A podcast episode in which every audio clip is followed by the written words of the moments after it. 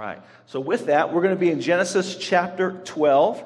And so that's on page 8. Page 8 in your Bibles around you. If you don't have a Bible, there should be one around the chairs in front of you. If you look at it on your phone, let's see the glory of God reflected off your face as we stand, as Michelle reads Genesis chapter 12, verses 1 through 20.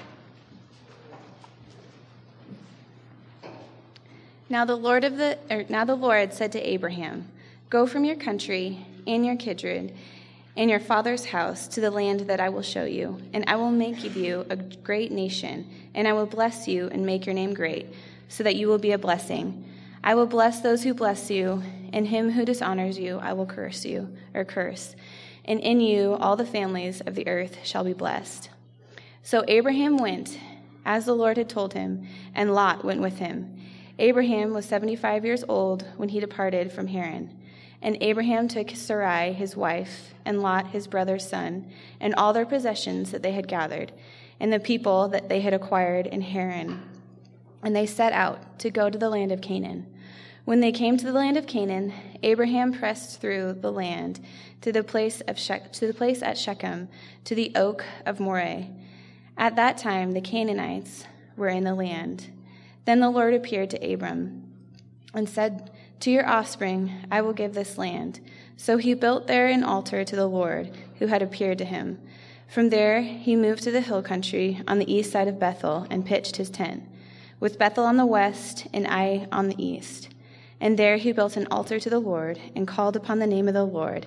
And Abram journeyed on, so going towards Negeb. Now there was a famine in the, in the land, so Abraham went down to Egypt to sojourn there for the, fa- for the famine was severe in all the land.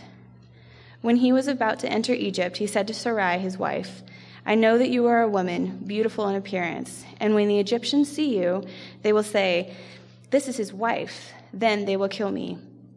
But they will let you live. Say you are my sister, that it may go well with me because of you, and that my life may be spared for your sake. When Abram entered Egypt, the Egyptians saw that the woman was very beautiful and when the princes of Pharaoh saw her, they praised, they praised her to Pharaoh, and the woman was taken into Pharaoh's house. And for her sake, he dealt well with Abram. And he had sheep, oxen, male donkeys, and male servants, female servants, female donkeys, and camels. But the Lord afflicted Pharaoh and his house with great plagues because of Sarai, Abram's wife. So Pharaoh called Abram and said, What is this you have done to me? Why did you not tell me she was your wife? Why did you say she is my sister? So that I took her for my wife. And then, now, here's your wife. Take her and go. And Pharaoh gave men orders concerning him, and they sent him away with his wife and all that he had. We pray with me. Father, thank you for this iconic text. This text that has been guiding the church for thousands of years. Lord, thank you that you've given us your word to give us your heart, to give us your promises, to give us your covenant your covenant of grace, as we will see, worked out because of who you are and your great love for us and not because we are worthy. Lord, and in that we rejoice. Lord, so is my prayer this morning that we would uh, follow your covenant. And as we said for the year 2019 at our family meeting, a great time of life and community and testimonies, I read the scripture from 1 Samuel. Only fear the Lord and serve him faithfully with all your heart for consider what great things He has done for you. And Lord, as each one of us considers the great things that we have done for us, it causes us to, to be excited and to leap with joy in our hearts of what you have for us in 219. And Lord, I pray, my prayer is that for us, that we would fear you, respect you, re- revere you as our Lord, as our Savior, and then serve you faithfully. And again, the motivation is not to earn your love, but have a gratitude heart of what you've already accomplished for us in Christ. In Jesus' name we pray. Amen. Guys, go ahead and be seated.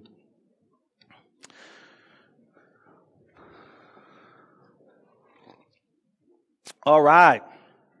So, I don't know when the last time I've been so excited to to put together and, and preach a message to you guys. I mean, every week it's exciting to, to get together and share God's word with you. But just like when I was playing, there were certain teams that uh, you look forward to playing against a little bit more than others. And the adrenaline started to kick up. And that happened to me again this week as we dive back into the book of Genesis. I mean, as we said, we just read, Michelle just read a passage of scripture that has guided, has been the light on the path for the church over thousands of years.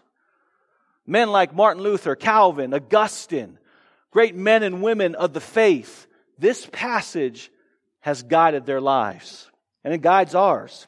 Usually before I, I sit down to, to write a message, I, I, I try and and, and pray for about 30 minutes because I want Jesus to increase and I want to decrease. But for whatever reason, I was so jacked to write this. I only got about five minutes in the prayer and it was like the Spirit's like, let's go. Let's, let's start putting some, you know, um, words on paper.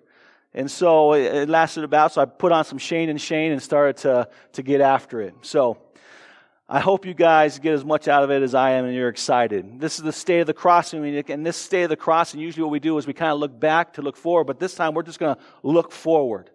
What, is, what does the Lord have for the Crossing Church in 2019? Uh, just before Christmas, we, we started, and we started Genesis in the fall. We got through about 12 uh, sermons through Genesis chapter 11. And I was going to give you guys a summary of that and how to do that.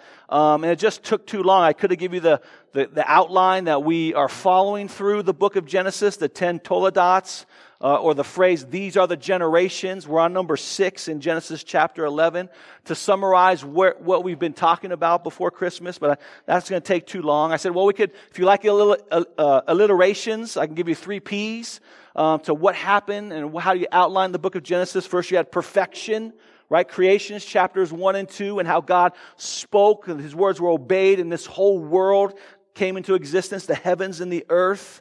Uh, but then we saw in Genesis chapter 3 the problem. Adam and Eve sinned, and we saw the effects of that. It started this downward spiral, as language we used here at the crossing.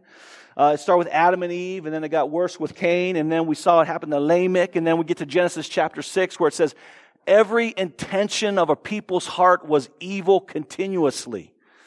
And so we see that, and then we, we, we have um, the, the Tower of Babel in Genesis chapter 11. It leads us to the third portion or third section of Genesis, the, the promises.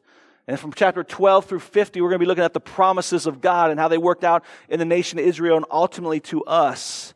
Or it could just be real simple. There's two sections of the book of Genesis Genesis 1 through chapter 11, where we see these epic events creation, fall, flood, Tower of Babel.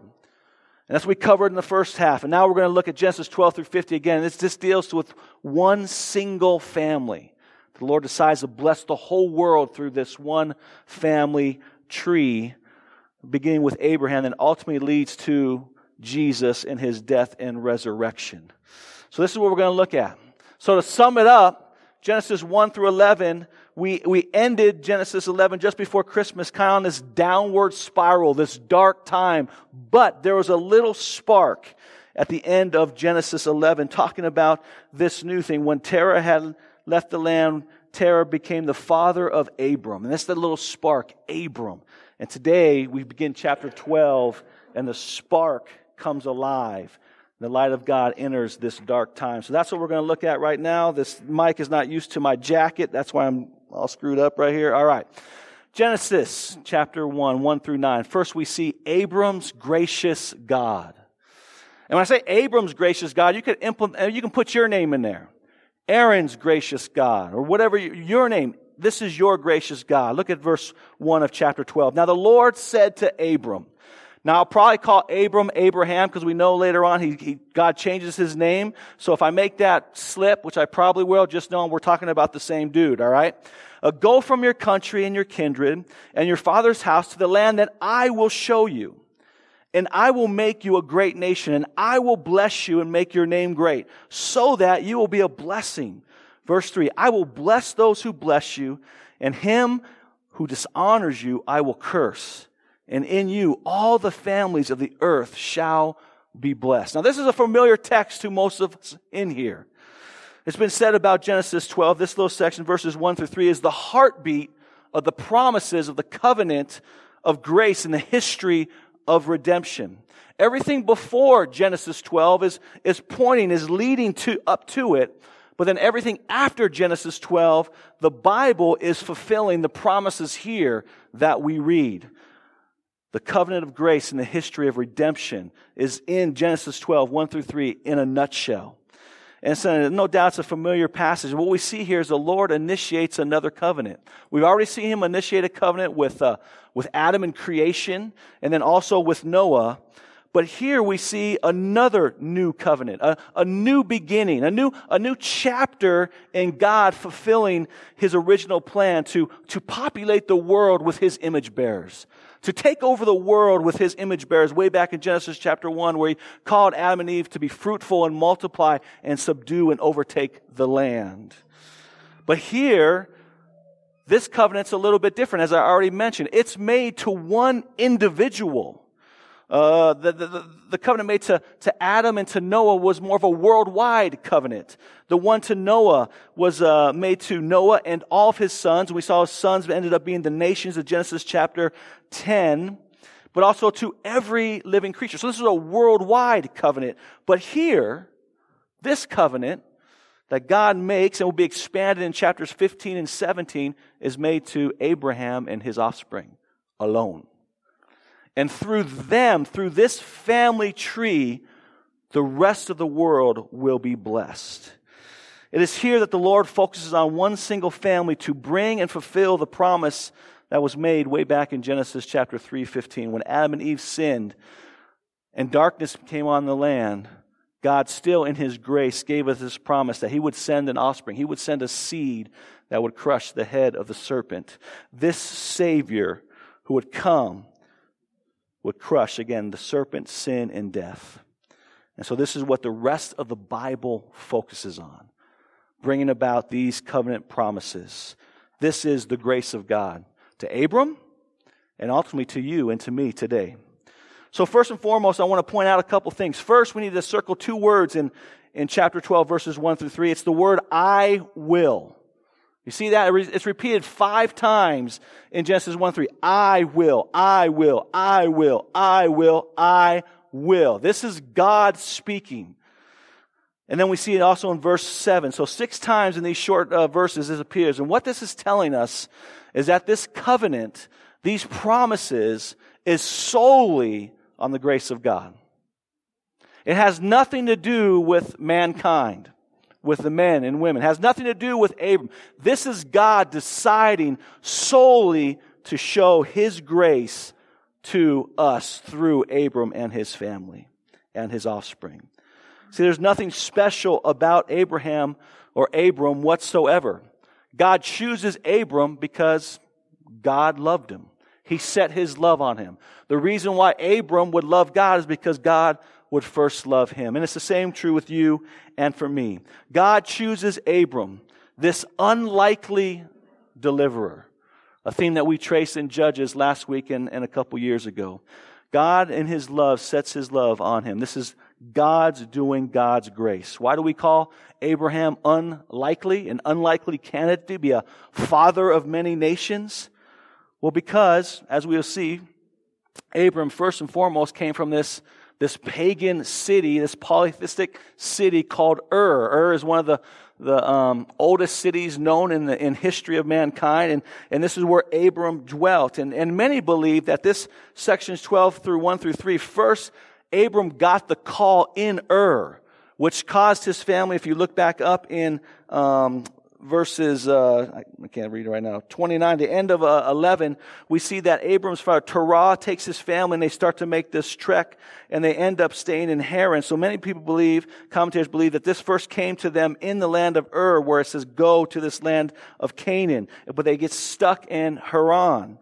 And so what we see here, though, is they come from this city called Ur, a very affluent, again, a very influential city back then. And again, it was filled with pagans, not Yahweh, the Lord of the Bible, but all these other different gods. And the main god was this moon god. In fact, Abram's father, Terah, is named after the moon god. So we see that they were the original Moonies, right, that started out. Abram nor his family was seeking the call of God, was seeking the Lord at this point.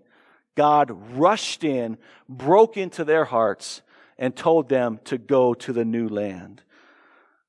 This is totally a work of grace. He will bring his covenants to pass. Here's something else very important for us to remember.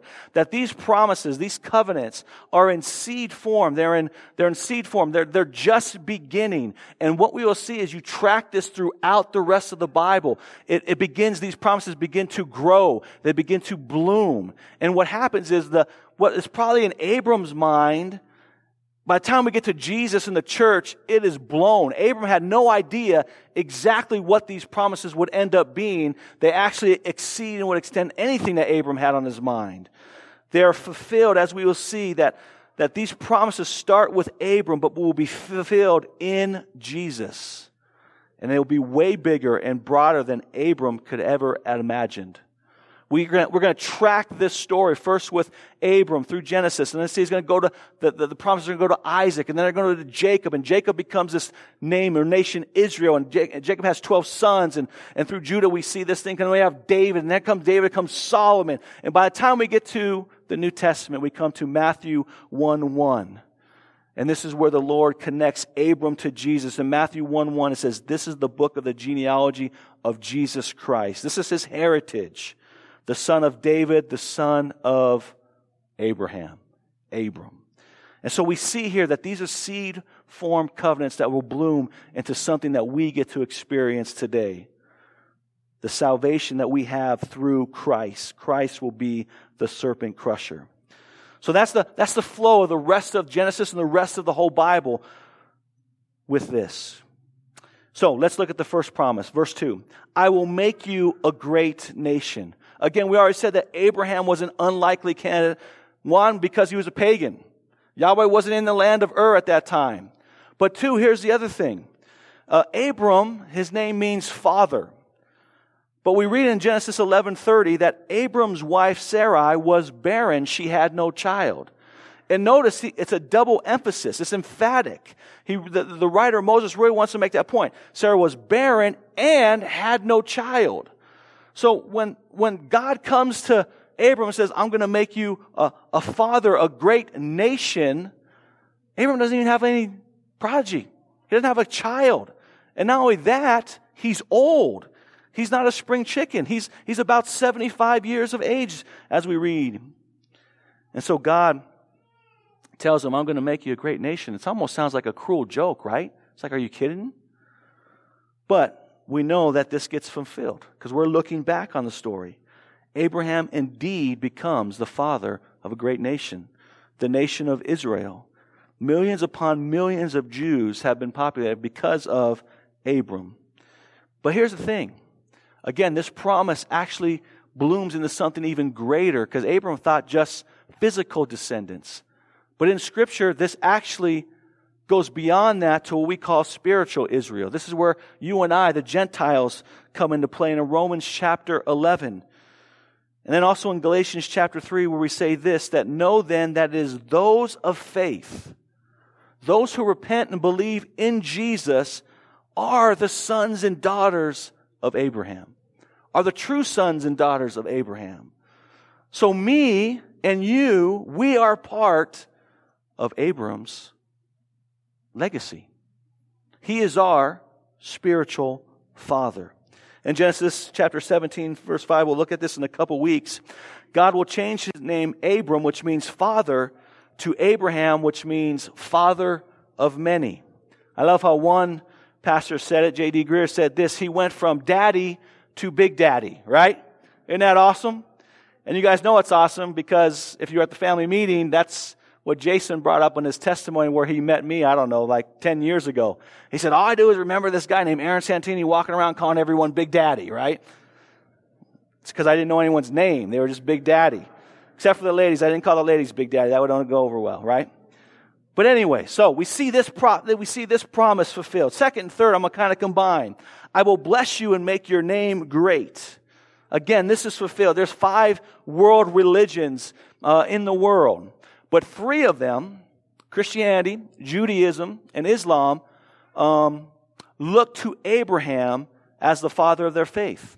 They respect and revere him. He has a major part to play in all three of those world religions. But also something else is happening. If you remember in Genesis chapter 11, the Tower of Babel, the people got together and say, hey, let's come together. Why? Because we want to make our name great. And they, they were rebelling against God. So we don't need God. We can make our own name great. Therefore, they were building this temple. But here we see in this promise that if you want to be great, the Lord makes you great. Apart from the Lord, our names will never be great. Who can remember a person who was there at the Tower of Babel? Anybody? No, their names are forgotten. They were scattered. They didn't even get to finish or complete the project. But almost everyone in here, when we say the name Abraham, knows who we're talking about. And not only here, but throughout the centuries. No matter what continent you were on, if you spoke English or Arabic or Hebrew or Greek, people knew who Abraham was. The father of the faith. But not only that, they knew him as the father, and more importantly, they knew him as the father of the serpent crusher of Genesis 3, the Lord Jesus Christ, as we saw in Matthew chapter 1. Fourth, I will bless those who bless you, and those who dishonor you, I will curse. Man, we've just seen this over the course of history over and over and over and over again. Those countries, those nations that come against the nation Israel, as we look at them, they're either destroyed, they, don't long, they no longer exist, or they become much weaker nations. We can think of Babylon, we can think of Assyria, we can think of Rome, we can think of um, Germany, we can think of Iran, we can think of Iraq, we think of Afghanistan. We see that those who come against Israel, God's covenant people, it doesn't work out too well for them. Not only at a national level, we can also see this at an individual level, which we'll see um, with Pharaoh in Egypt. And here's just another crazy fact that Israel right now, I looked it up, I Googled it, about, has about 9 million people in their population in the nation of Israel right now. Obviously, there's millions of Jews all over the world, but in Israel, it's about 9 million Israelis. It is surrounded by 400 million people in the Middle East that generally most of them want to wipe Israel off the face of the planet. But they can't touch Israel. 400 million to 9. And yet Israel rules that area of the world. That's just an incredible thing. I will bless those who bless you, and those who dishonor you, I will curse. That moves us to number five. And again, I've kind of combined the fifth one, these so at these purposes, why the God has given us this covenant of grace, verse 2 and 3, so that you will be a blessing Abram, I'm, I'm giving you this promise so that you will be a blessing and all the families of the earth shall be blessed. Now, I want us to just pause and think about that right now. What would our world look like without Abraham and the Jewish people? What would it look like? I mean, for, for some of us, you know, we wouldn't have matzo ball soup, right? Anyone love that?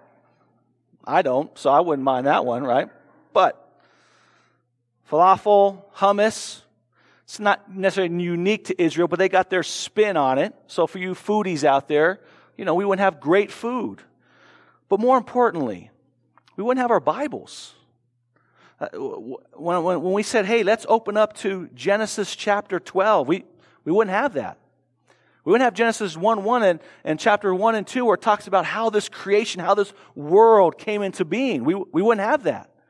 We wouldn't have great passages like Exodus chapter 20 that's given us the, the Ten Commandments. We wouldn't have Psalm 23 talking about this Lord who is our shepherd, who leads and guides and directs us and, and protects us, even though we walk through the valley of the shadow of death. We wouldn't have all these promises.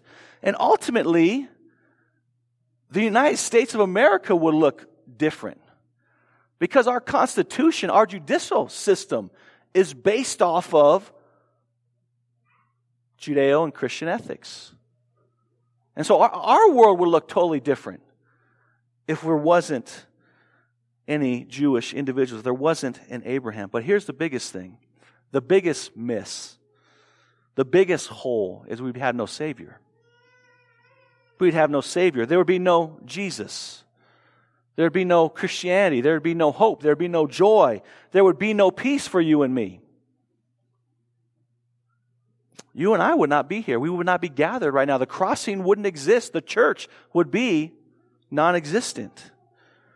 John 4 says this that Jesus said to the woman at the well.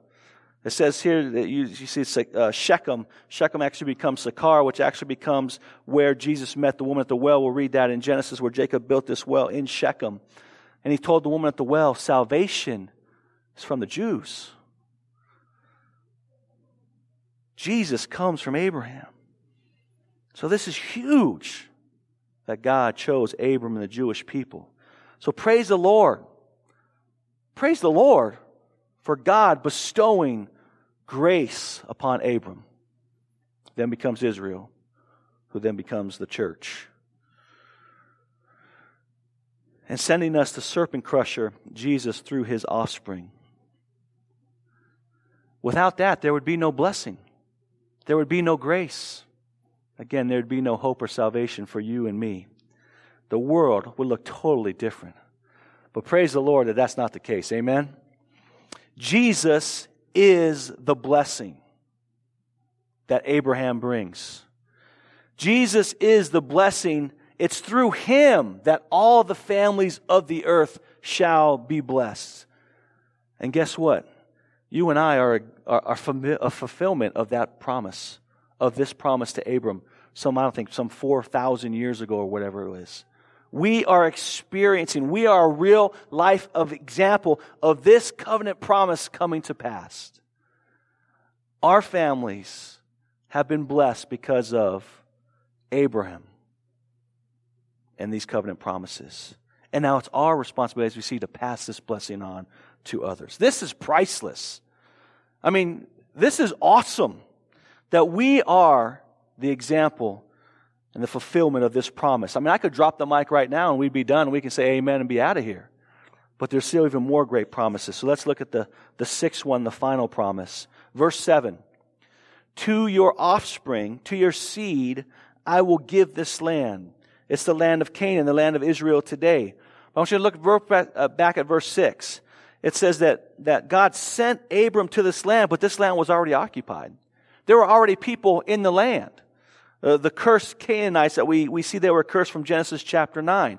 And ever since then, ever since Abram stepped foot on the land of Canaan, there has been a battle for this land ever since.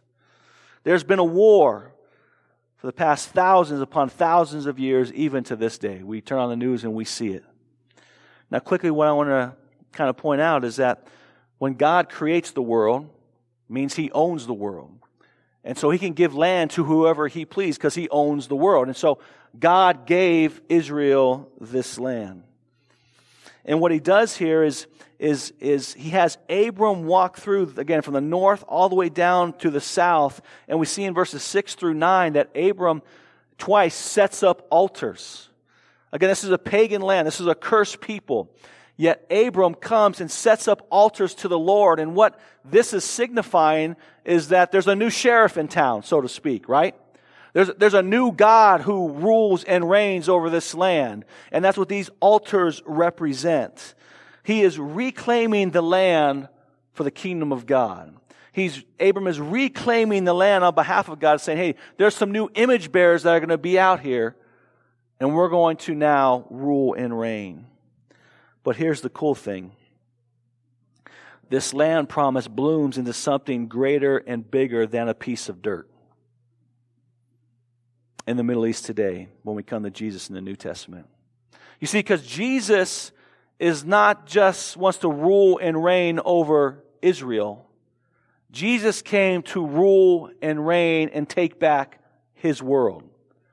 The kingdom of God in Mark chapter 1 says is here and will be advancing now through the gospel. And King Jesus will sit on his throne to reclaim not only this piece of land, but more importantly, the world for himself. Sidney Greidanus says this.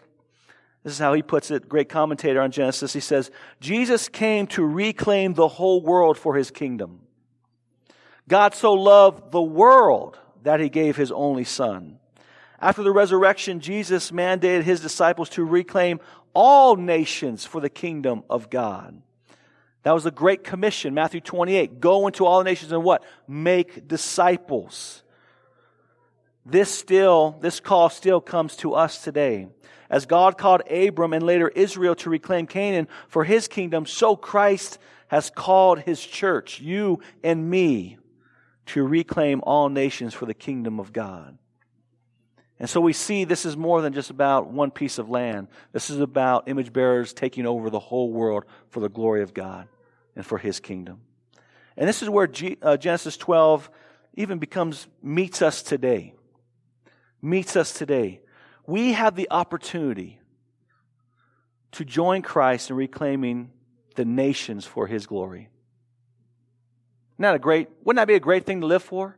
And we are living for that. This is the one said, a grand and glorious mission to give your life to. What are you giving your life to? This is the ultimate. So, my question today is Are you in? You come here. Are you in? Are you here to give your life to this covenant promise, to the glory of God spreading to all the nations? And if you're a child of Abraham, spiritual child, that you repent of your sins and you trusted in Christ, then this is your mission. This is your call. This is what you are to be about. This is what I am to be about. First and foremost, the building the kingdom of God through making image bearers disciples through the gospel. This is what we are called to give our lives to. I know some of you are you. Will you give your life to this mission, reclaiming the nations for the kingdom of God. Now, this doesn't mean that you have to become a pastor or a missionary. Now, some of you may be, some of you may be, right? That will be your calling. But for the majority of us in here, 1, 1 Corinthians chapter 7 is your calling.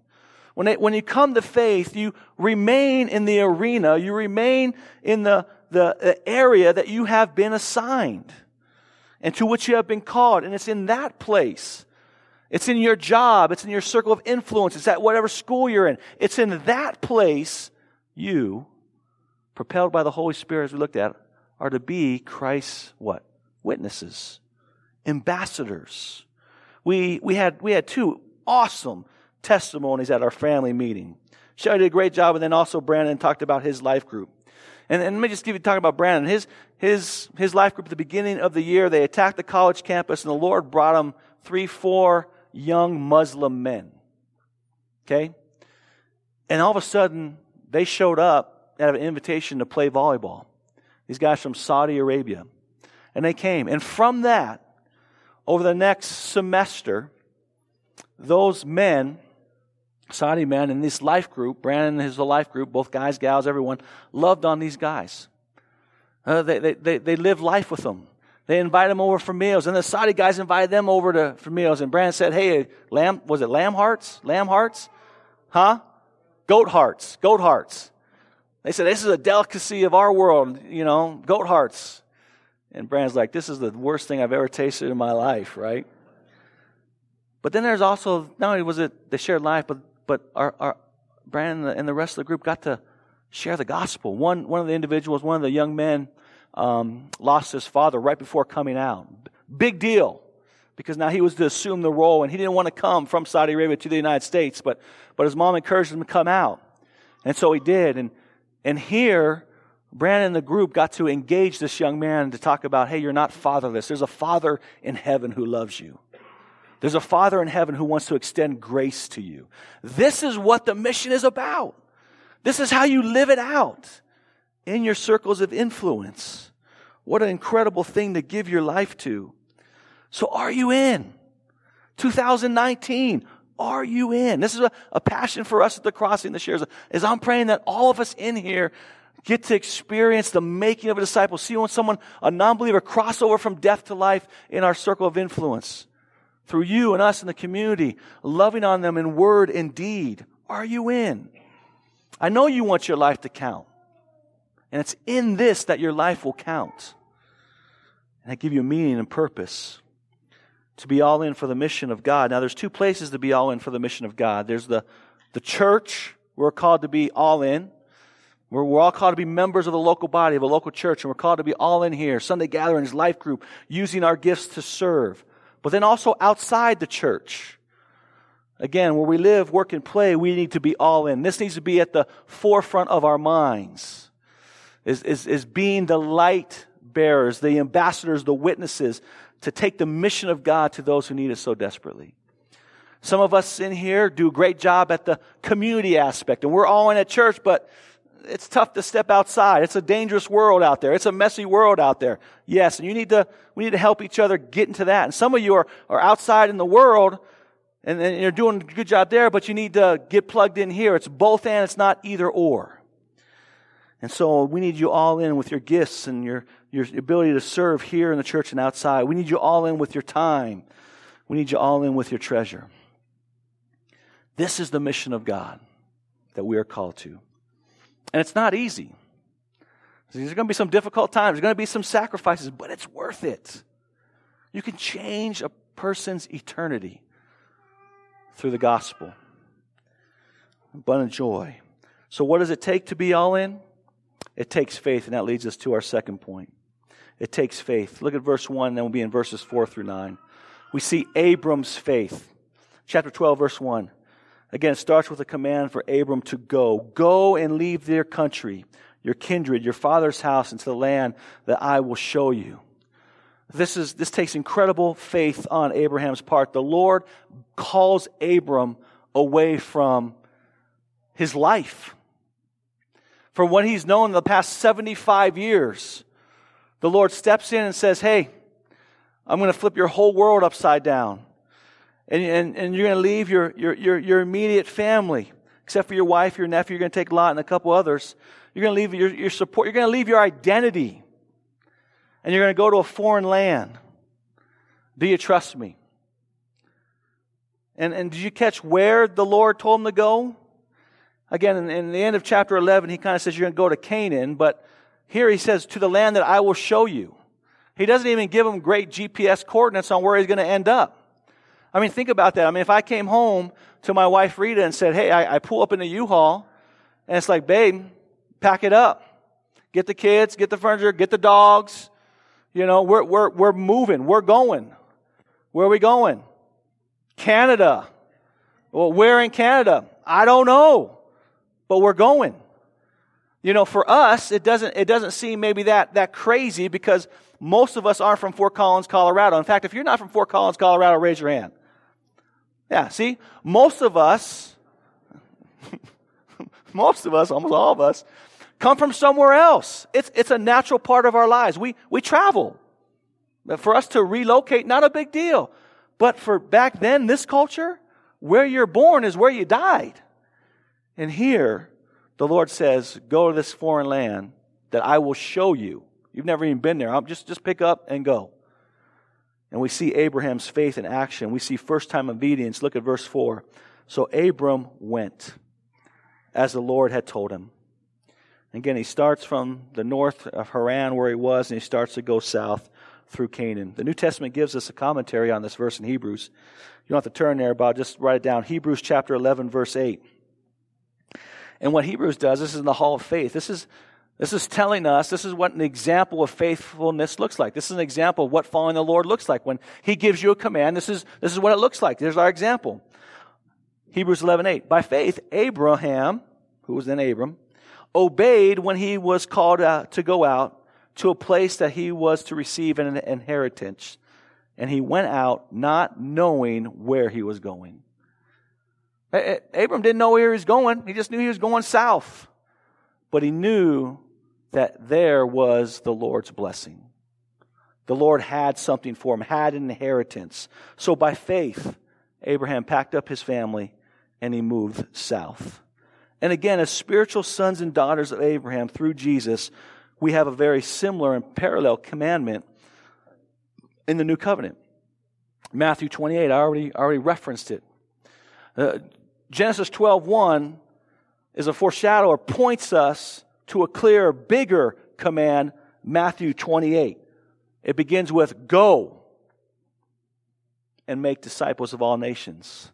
Now in Genesis 12:1, God told Abraham to go and I'll show you. Well, we got the coordinates, we got the direction, we got the plan. Go and make disciples of all nations. And this is how the Lord works in your life, and, and this is how the Lord has worked in, in my life, generally in this way, just the way He kind of generally worked with Abram. Uh, kind of when I went to college. Um, uh, I had a, as you guys know, I was an athlete and I had a couple offers to go to different schools to, to, to, to play baseball, but the Lord told me to go to a foreign land, uh, the University of New Mexico. Um, yeah. It's called the land of uh, uh, enchantment, as many of you guys know, and I say it's the land of entrapment. It actually, um, it's like when you go to Egypt, we'll see. When you go to Egypt, you can go there, but you can never get out, right, in the Bible. You see that. But, anyways, um, but I had to make a decision. So the night, uh, the next, the, the night before that I had to make decision, I just prayed. I was like, Lord, I don't, I don't, I don't know where to go. You, you got a hold of my heart a couple months ago. I want to follow you. So, so let me know where you want me to go. I don't, I don't know where to go. The next morning, the first thing that popped in my mind was the University of New Mexico. So I said, okay, that's where I'm going. I'm going to this foreign land where I don't know anybody. And so I went there, and, and in the very first class, I met a very, very beautiful pagan, right? My wife Rita, as you guys know my story. Now, I told her, I said, hey, I'm going to call you a pagan on Sunday. You, you all right with this? And she's like, that's even too kind because when you met me, I was worse than a pagan. So you just need to know that, right? She, here, here's this. This was 1990. Now, for some of you think like, man, 1990 was forever ago, okay? It wasn't that long ago. We had computers and TVs and stuff, okay? And cars. But up to that point, she had never heard the gospel. She was 18, 19 years old. She lived in, in New Mexico and then also Colorado. She never heard the gospel until I got to share it with her and my family. And by God's grace, she believed. And for here's it. For the past 29 years, uh, Rita and I's life has been guided by Matthew 28. This, this has been our mission to go and make disciples. Now, we haven't perfectly kept it, but in 2002, the Lord moved us from New Mexico, the land of entrapment, to Fort Collins, which I'm awesome with. I'm glad he did. And at first, there were 10 years when, when this first call came. You might think, well, yeah, you, Aaron, you've always been a pastor, you've always been in ministry, and that's not the case. The first 10 years, I was first a college baseball player. And so I was called to make disciples of, of my teammates. And we got plugged into a local body where we got trained up, and we were all in there. And then when I got done playing, I had to, to go into the workforce and, and get a real job, right? Um, I cut turf. I, I made sprinklers. Uh, I couldn't uh, put together sprinkler systems. I worked at Enterprise Rent a Cars. I sold cars. Um, one of the most humiliating jobs in the Lord, the way He just humbled me, is I worked at Burlington Coat Factory selling sheets. I mean, here I was a month ago playing in front of thousands of people, making money playing a baseball game, to the next month selling sheets. Humbling, brutal time in my life. But the Lord was faithful. So we see in 1990, the Lord got a hold of my heart. I met Rita. We were married in 1995. We had Taylor, our first child, in 96. We had five kids in seven years. And then it wasn't until 2000, uh, the year 2000, I got into full time ministry. But here's the point it all began with a call. The call of the Lord to have young, some young college punk obey the call and go to a foreign land, the land of entrapment, and make disciples. That's my story. Abraham had a testimony. In the, in the story, in the, in the history of redemption, I have a story. You have a story being worked out right now. And the question is, are you being faithful? Are you following the Lord and what He has called you to do? By faith. You see, faith is, is like a muscle. For, for it to grow, it must need to be exercised. Rita and I, over the last 30 years, have had a lot of reps over and over again about trusting in the Lord. Sometimes we obeyed, sometimes we didn't. But here's the point the object of our faith wasn't in our abilities, the object of our faith wasn't in our successes, it wasn't in our resources. The object of our faith was the Lord and His promises. That, that's what we built our life on. What do you do with the commands and the promises of the Lord in your life? Do you read them? Do you, do you underline them? Do you circle them? Or, or, do they guide you? Are, are they the rock in which you build your life on? Again, not perfectly, but that's the desire. Matthew 28 go and make disciples. Uh, we have a lot of young families here. And um, you have an incredible opportunity. Again, whether you're a young professional, whether you're whatever, whatever your season of life is right now, to take the next 30 years and go on an awesome adventure with the Lord. I mean, to, to, to, to follow the Lord and His command and just have an absolute blast in doing it. Just go. Make disciples where you're at and watch the Lord move. He will. We have testimonies in here. You can get some of us older people in here and ask us the journey that the Lord has taken us on. And were there some trials? Were there some tough times? Oh, yeah, there's valleys. Got to exercise the faith. There's, there's times where the Lord's got to break down that faith muscle to build it back up. But man, take advantage. Make the focus, the foundation of your life, Matthew 28. Go and make disciples of all nations. Some of you in here right now might be going in the midst of some tough times. As you guys recall, 2018 for, for our family was some, we had some of the, some of the most difficult times in, in my life personally. And I just want to encourage you to stand on the promises and the covenant of grace of God because He's working in your life. He's tearing down your muscle of faith to, to build it back up to be stronger and bigger so that you and I will be more effective in our ministry for His glory and for the joy and happiness for you. And this is what we're going to see as we continue to unpack uh, the book of Genesis and the rest of the Bible. Everything points to God's two great commandments to love Him with all your heart, soul, mind, and strength, and to go and make disciples. So, over the next several chapters, we're going to see Abram's faith tested. And like all of us, sometimes we're going to grow and we're going to have great gains. But other times we also we're going to we're going to fail. We're going to, we're going to fall flat on our face, and that takes us to our third and final point. We see Abraham's faithlessness. We see Abraham's failure in verses 10 through 20. Abram and his family travel some 400 plus miles, I think, from Ur to Haran to Canaan. They finally get to the place the Lord called them, and it is awesome, right? It's flowing with milk and honey. There's abundance of food. There's abundance of work. I mean, it's a happening place. As my kids would say today, it's a, it's lit, right? It's lit. Terrible, terrible, I don't know. Terrible. I, the youth of America. All right, gotta love them. All right. No, that's not what we see. Look at verse 10. What does it say in verse 10? They get there. Now there was a famine in the land. How about that? Leave everything, and I'm going to take you to this new place. And when they get there, there's a famine in the land. Can you imagine Sarai's face, Abram's wife, when they finally get there? Uh, this this this past this past Christmas, I, I watched National Lampoon's the original, you know, Chevy Chase, Clark Griswold, and this this image popped in my mind where at the end, of, you know, they got this movie, and they got all their troubles, all their trials to get to Wally World, right? Wally World was the promised land. And they finally get to Wally World, and they get this massive parking lot, and there's no one there, right? And he thought, you know, being as as uh, positive as we're the first ones here, right? And so they start running. Chariots of fire is going, na na na na na. They're all happy and joyful. And then they get to the moose, and it says, What? Sorry, we're closed. And in that, their countenance just falls, right? And what does he do? He punches the moose in the face. It's like, awesome. It's like, that's what I think happened to these guys. They, they finally get there and they're all excited. It's like the promised land is over the crest, right over that hill. And when they get there, there's a famine. So what does Abraham decide to take the family? take them to Egypt. Now, the Lord didn't say go to Egypt.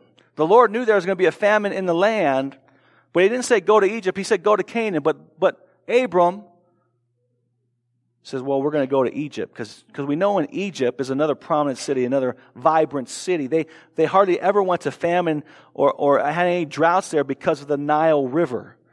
Now, what's interesting is the, the similarities between this and Exodus 20. This is actually a foreshadowing of Exodus 20 and what's going to take place with Moses and Israel going to the desert. This is a foreshadow, but it's because they go to Egypt because of the Nile River, because of the plenty of the Nile River. If you look at the, the areas of the Middle East and you look at an aerial view and you see nothing but desert, but around these rivers you'll see green patches. And the, and the rivers are an incredible resource for life and sustaining life. In fact, if you look in the back of your Bibles, when you, if you want to look at Abram's journey from Ur to Canaan, Ur is here, Canaan is here. They could have just went west or here, however you do it for your, for your break. They could have just went west across the desert, but they didn't go that way. Why? Because there was nothing but desert. What they did is they probably followed the Euphrates River up through Haran and then down. Why? Because that's where they could be sustained to make such a long journey. So here, Abram said, There's a famine in the land. I'm going to go take my family to Egypt. And here is where we see the, the father of faith fail. Uh, the, the Hall of Famer of faith, the one that we are to look to as our example of following God and obeying God and walking in faith, the one who believed in right and by faith and is counted to him as righteousness. We see that Abram is very much like you and me. It doesn't take much for our faith to go from having a great, you know, conquer faith, we did it, to have it fall and us become faithfulness. In a nutshell, this is the story.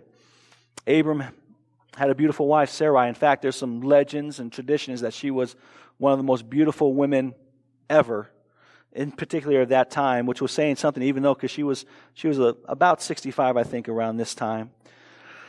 But Abram knows that if they go to this foreign land, the, the is going to see the beauty of his wife and want her for his own, and therefore he will kill Abram, the husband, and take and take Sarah. That was kind of a common thing back then. It's not uncommon. That was kind of a common thing back then.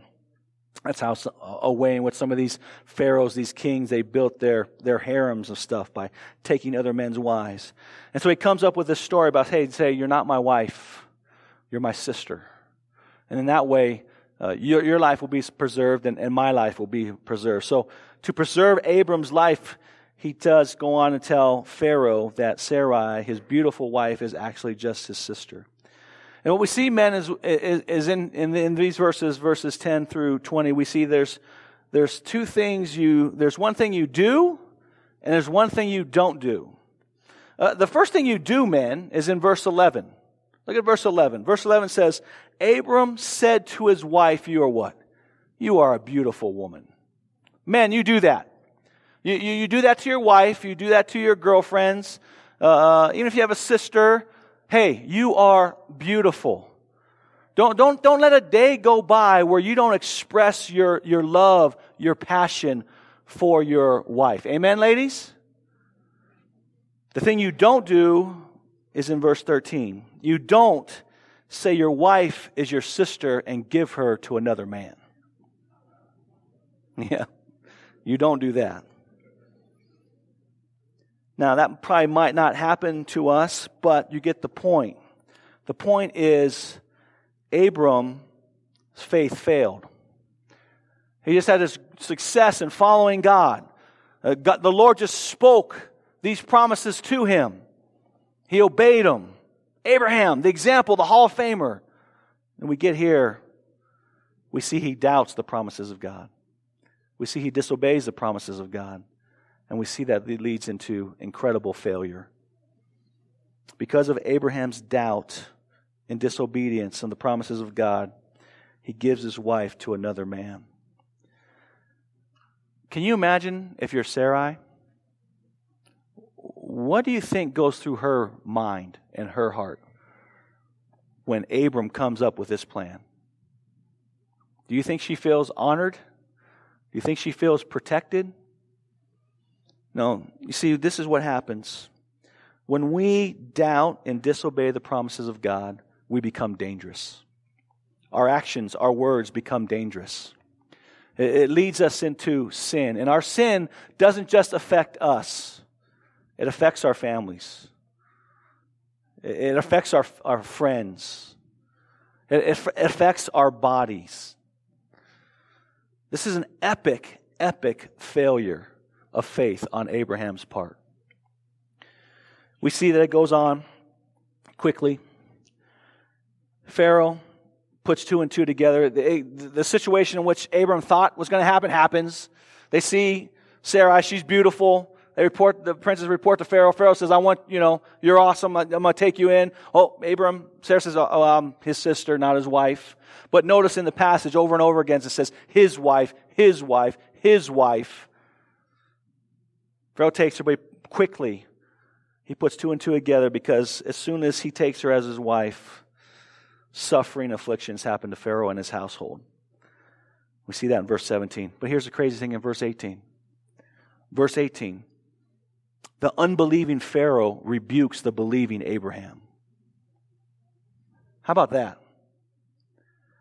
Have you ever had a non believer in your life rebuke you as a believer for not following the commands and promises of God? That's a humbling thing. It's happened to me. That's to the point of which Abraham's failure of faith happened, where Pharaoh rebukes Abraham. What have you done? Why did you tell me she was your sister and not your wife? Finally, in verse 20, Pharaoh says, Man, take, take your wife and take everything that I've given you and get out of here. Leave. Can you imagine what that car ride home was like, you know, for Abram? Either there was just incredible silence or if she was anything like my wife, it was just getting an ear hole, right? And you're just sitting there going, mm-hmm, mm-hmm, mm-hmm. Anyways. That's kind of the sub point for us, but here's the main point. The main point is in Abraham's failure, in his doubt, in his faithfulness to fulfill the covenant promises that God's given him, in his failure of faith, God is still faithful. That's the point of this story. God is still faithful to keeping his covenants, even though we fail. The Lord was still faithful to fulfill his promises in Abraham. Remember, I will, I will, I will, I will, I will. I will accomplish these promises. I will accomplish this covenant of grace in your life. And I don't know about you, but that should bring you and me just incredible peace, incredible relief, incredible joy. That's not based on our ability, it's based on His ability, it's based on His promises. How many times have we disbelieved? How many times have we doubted? How many times have we disobeyed the promises and the commandments of the Lord? And yet, the next day we get blessed by Him. The next day, he, he lavishes his love on us, his forgiveness. He, he, he takes our disobedience and works it out for our good. That's, what, that's the testimony of a follower of Christ and one who falls in, under the covenant of God's grace. You see, Scripture doesn't tell us that it's our responsibility to hold on tight to Jesus. Why? Because our grip is weak. We got all kinds of holes and stuff in our hands, and, and we'll lose him real quick. He'll fall out of our hands real quick. The scripture says in John 6 that we are held by Jesus. Uh, we are in his hands, and nothing can snatch us out of him. That's the beautiful part about this covenant of grace. And still being fulfilled today in your life and mine. I want to close with this last scripture reading in Galatians chapter 3. Again, this is one that we should honor, underline, circle, etc. says this. It's, it's a commentary on what we just read. Now then, that it's those of faith who are the sons and daughters of Abraham. And the scripture, foreseeing that God would justify the Gentiles by faith, preached the gospel beforehand to Abraham, saying, To you shall all the nations be blessed. So then, those who are of faith are blessed. We're blessed. Along with Abraham, the man of faith. Isn't that awesome? Abraham is called a friend of God. Abraham in the New Testament, despite his failings, is called a man of faith. And in that, that's our calling. That's our identity now as well. We are men and women of faith because we are in Christ. Therefore, we receive his blessing. Let's take that to the world.